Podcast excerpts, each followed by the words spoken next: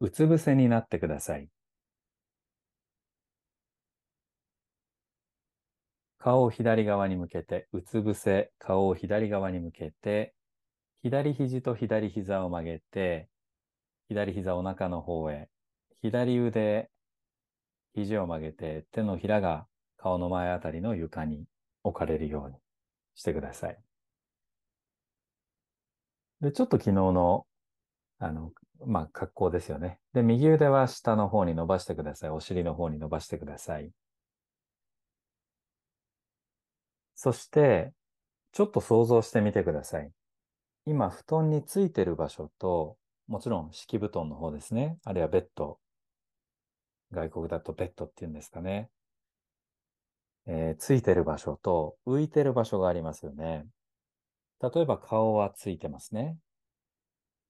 ついてるってことはそこに重さがちょっとあります。何キロか。それから首のあたりは多分浮いてるんじゃないですか？それから肩のあたり、右の肩の前側、あるいは胸のあたりは床についてると思います。布団に沈んでる。そこには重さがありますね。布団にかかってる重さ。お腹のあたりは人によって、ポーズによってついてたり、浮いてたり。浮いてる場合はそこに布団に重さがかかってませんね。で、膝はついている。左の膝はついている。左の足もついている。右の太ももから膝、すねのあたりは浮く場所もあるんじゃないかと思うんですね。足首のあたりとか。で、おそらくつま先はついている。で、右の二の腕、肘、前腕部、手首のあたりは人によって浮いたりついたり、指先も人によって浮いたりついたりしてますね。僕言ってるのは当たり前のことです。ついてるとこもあれば浮いてるとこもある。で、今、布団についているところにはそれぞれ重さがありますけど、今もしその布団に体重計がついていたら、体重、ぴったり体重ですよね。今、布団についているところ。では、ゆっくりとお腹を引っ込めて、お腹を布団から浮かせてください。お腹を布団から浮かせます。そうするとお腹は布団から浮きましたから、体重は軽くなるかっていうとそうじゃないですね。体重計のメモリは一緒です。その証拠にお腹を、力を抜いてください。繰り返してください。お腹を引っ込めると、お腹が布団から離れた分、体のどこかが必ず布団に沈みます。で、お腹が布団に戻ってくると、布団に沈んでいたどこかが少し軽くなります。ゆっくり動いている限り、体重計のメモリはずっといつでも体重です。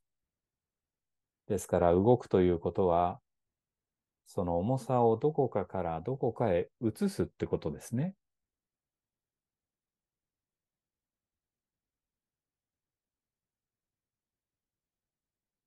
この重さの移動がうまくいってるときは、体が軽いなとか動きやすいなというふうに私たちは感じます。ちょっと断言しちゃいましたけど。でこの、なんかやりづらいぞとか、なんかイライラするぞと感じてるときっていうのは、重さの移動がうまくいってないときですね。だと思うんです。そういうときは、ちょっとにしてください。動作をちょっとにします。で、今度戻ってきましたら、お腹の動作をやめて、胸を布団から少し浮かせてください。そして戻ります。もう一度、胸を少し軽くします。その時頭は持ち上げないで、下ろしといてくださいね。で、戻ります。その時体中に起きる変化に気持ちを向けてください。胸が布団から少しでも軽くなるならば、その分だけ必ず布団に沈んでる場所があります。なんでかっていうと体重はいつでも一定だからなんですね。これ当たり前のことですけど、僕はこれを発見したときに、僕人生の中で発見したわけですけど、知ってる人はいくらでもいたでしょうけど、僕の人生の中でこんなことが起きていたのか本当に驚きました。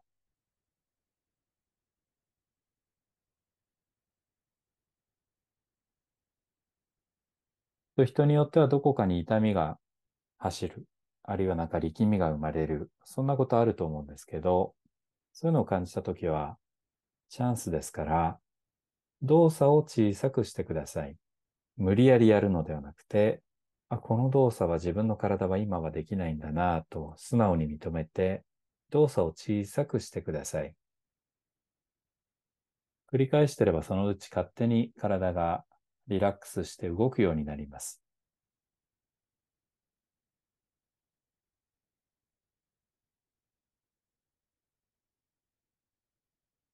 では、お腹と胸を交互に持ち上げてみてください。お腹を持ち上げて、で、戻ってきたら、今度は胸を持ち上げてというふうに。その時に布団に沈みたい体の場所があれば、それは沈むのに任せて、逆に浮きたい場所があれば、それは素直にその声に従ってください。しばらく僕黙りますので、続けてください。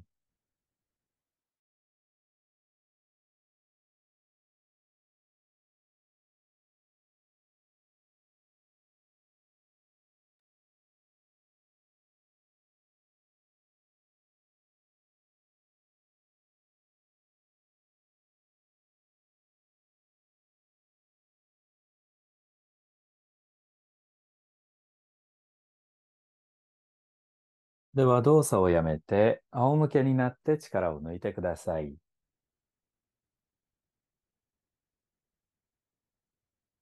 鼻や口の力を抜いて、呼吸を体に任せてください。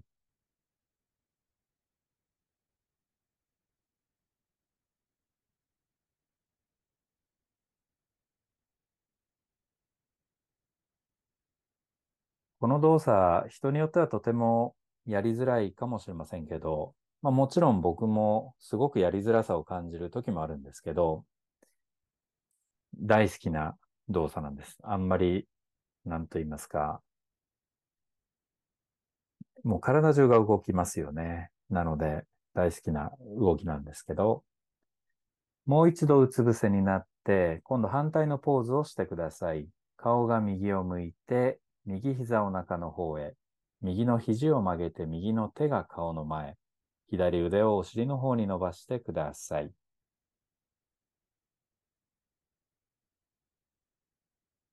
今度はお腹を膨らませてお腹が少し布団に沈むようにしてください。そして戻ります。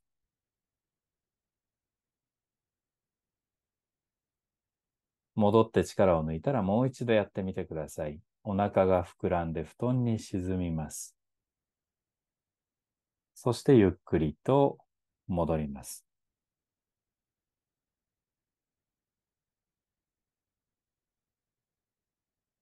運動の中で一番大事なルール。まあ一番って言って僕二つあると思ってるんですけど、もうありとあらゆるルールの中で一番大事な二つ。一つは動くということは重さをスムーズに移動させることであるということ。もう一つは動くということは骨格が変形するっていうことです。骨が動かない運動ってないですね。お腹が動くということは背骨が影響を受けますね。それからお尻が動きます。あばら、頭蓋骨、動いちゃいけないとこ、一箇所もありません。動いた方がいいなと思ったら動かしてください。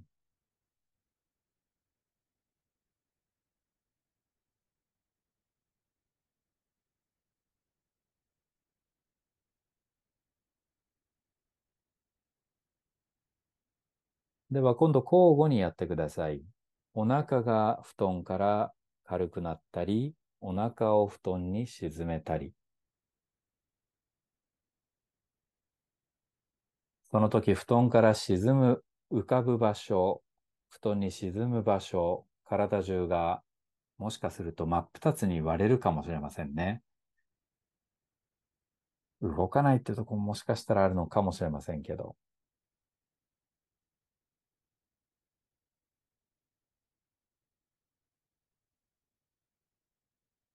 赤ちゃんが寝てるところをもし今度見かけたら、まあ動物でもいいですけど、呼吸してるだけで体中が動いてます。うつ伏せのまま一旦力を抜いてください。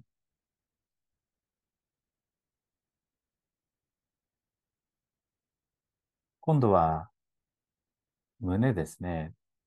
胸が布団に沈んで、そして沈むのをやめてください。力を抜きます。もう一度布団に胸が沈んでいきます。そしてゆっくりと戻って力を抜きます。ほんのちょっとでいいですよ。5ミリでも沈めばいいし、もっと少なくてもいいぐらいです。ただしその時に体の他の場所にどれぐらい影響があるかなというのを感じてください。例えばお腹はどうなのか。顔はどうなのか。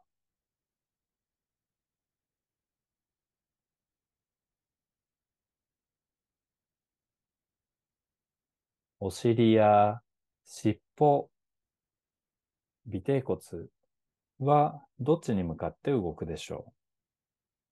特に戻ってくるとき、注意してください。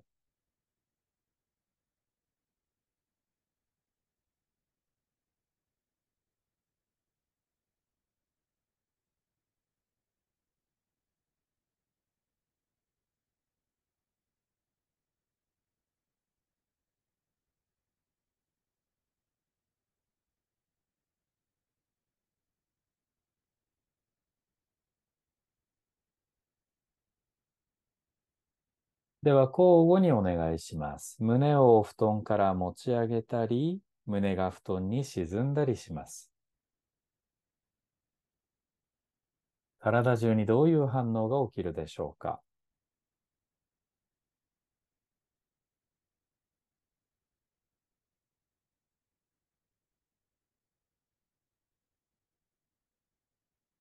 このまま続けているとどこが疲れてくるでしょうか？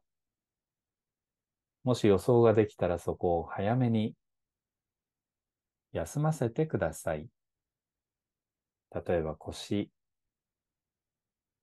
例えば肩、肩甲骨、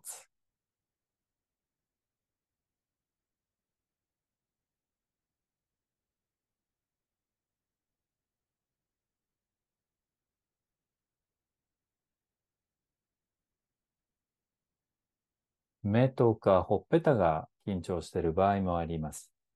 気がついたら動作を小さくしてください。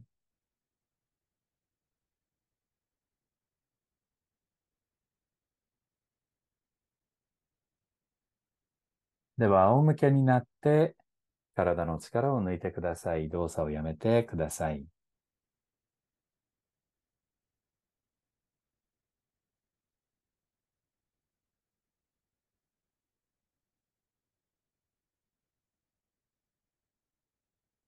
鼻や口の力を抜いて、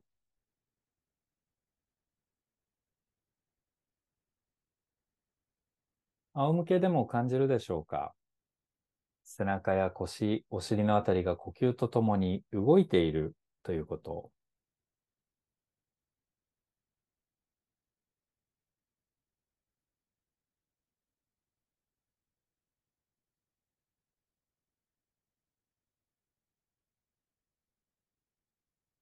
優しく頭を転がしてみてください。楽な範囲でお願いします。転がるということは、最初に床についていた場所、布団についていた場所が浮くっていうことですね。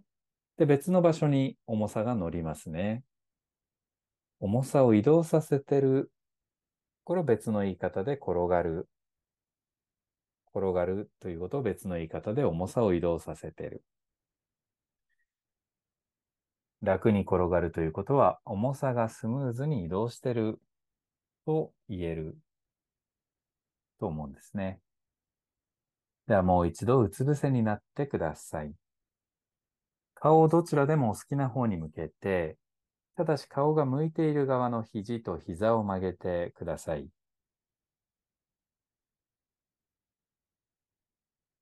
今度は頭行きましょう。頭を軽く布団から浮かして、そして布団に戻します。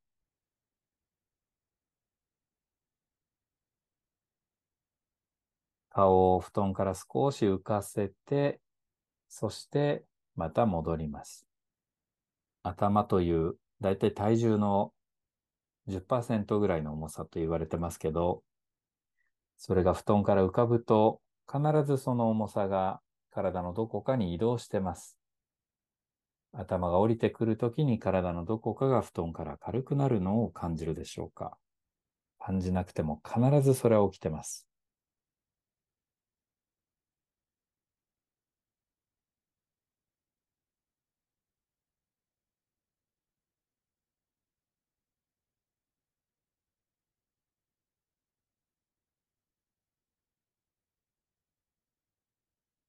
今度頭を持ち上げるときに、胸やお腹のどこかを布団に少し沈ませてください。そして頭が降りるときに、その力を抜きます。頭が軽くなるときに胸やお腹のどこかを布団に沈ませて、どこでもいいです。頭が降りるときにその力を抜いてください。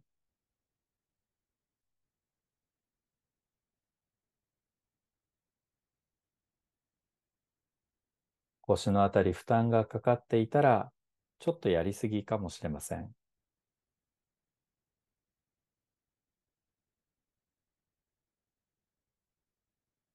うつ伏せのまま一旦力を抜いてください。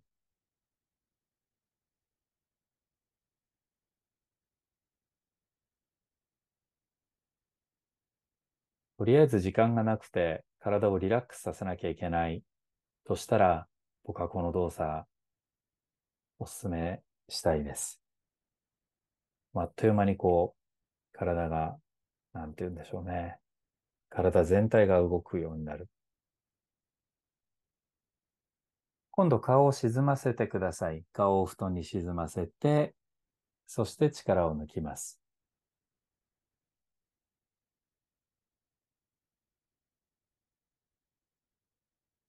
その時胸やお腹のどこかを少し布団から軽くしてください。やりやすい場所で結構です。そして力を抜きます。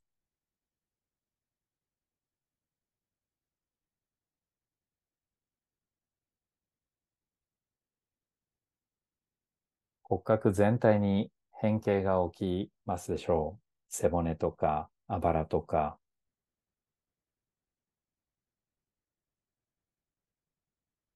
では今度頭を持ち上げたり、それから布団に沈ませたりしてください。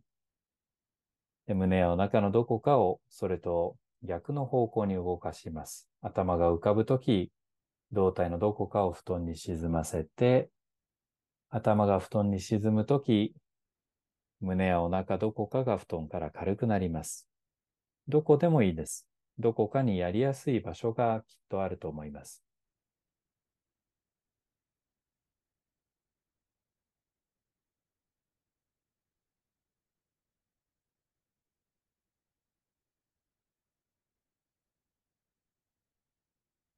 呼吸を楽に。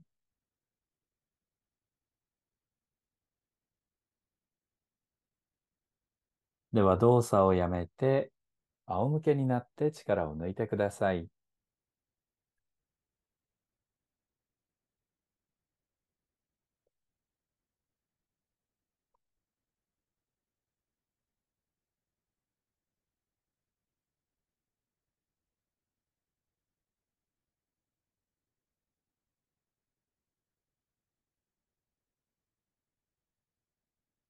我々は体を動かしてるのは自分だっていうふうに、まあ無意識に信じてるとこあると思うんですよね。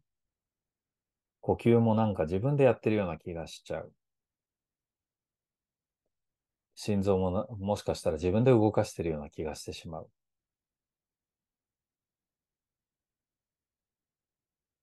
そこを疑うところからハーモニー体操は出発してるんですけど、つまり手を伸ばしたり、歩いたり、自分の意思でやってると思ってるところを、もしかしたらこれは勝手に体が動いてるんじゃないかっていうふうに考える。これを出発点にしているんですね。例えば顔を右に向けてください。っていうふうにすると、ある人は動き、ある人は動かない。でもこれ多分考えて動こう。今動くべきなんじゃないか。そんなふうには判断してないと思うんですね。もう勝手に体が動いちゃう。では今日最後の動作に入ります。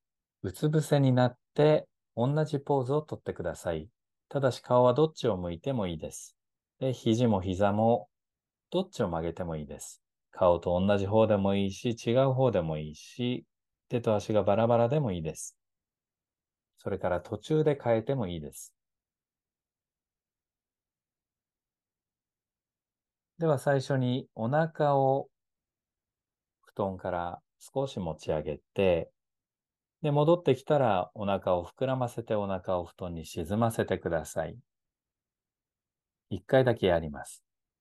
そしたら今度は胸、胸を少し布団から持ち上げて、今度逆にそのまま布団に沈ませて、戻ります。今度は頭です。頭を布団から持ち上げて、戻ってきたら布団に沈ませます。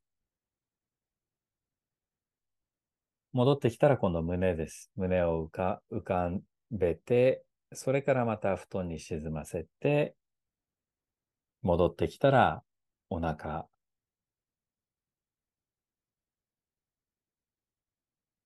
連続してやってみてください。お腹が浮かんで沈んで、次は胸が浮かんで沈んで、顔が浮かんで沈んで、体中の骨格がどんな風に動いてもいいんだよという風に思ってくださいね。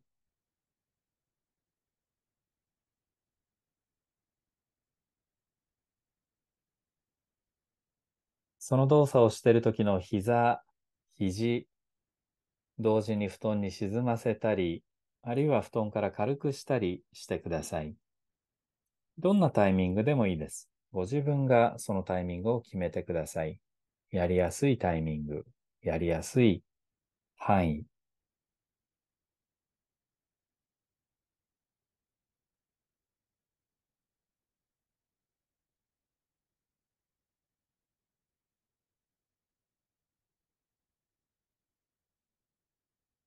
では、動作をやめて、仰向けになって力を抜いてください。呼吸は体に任せましょう。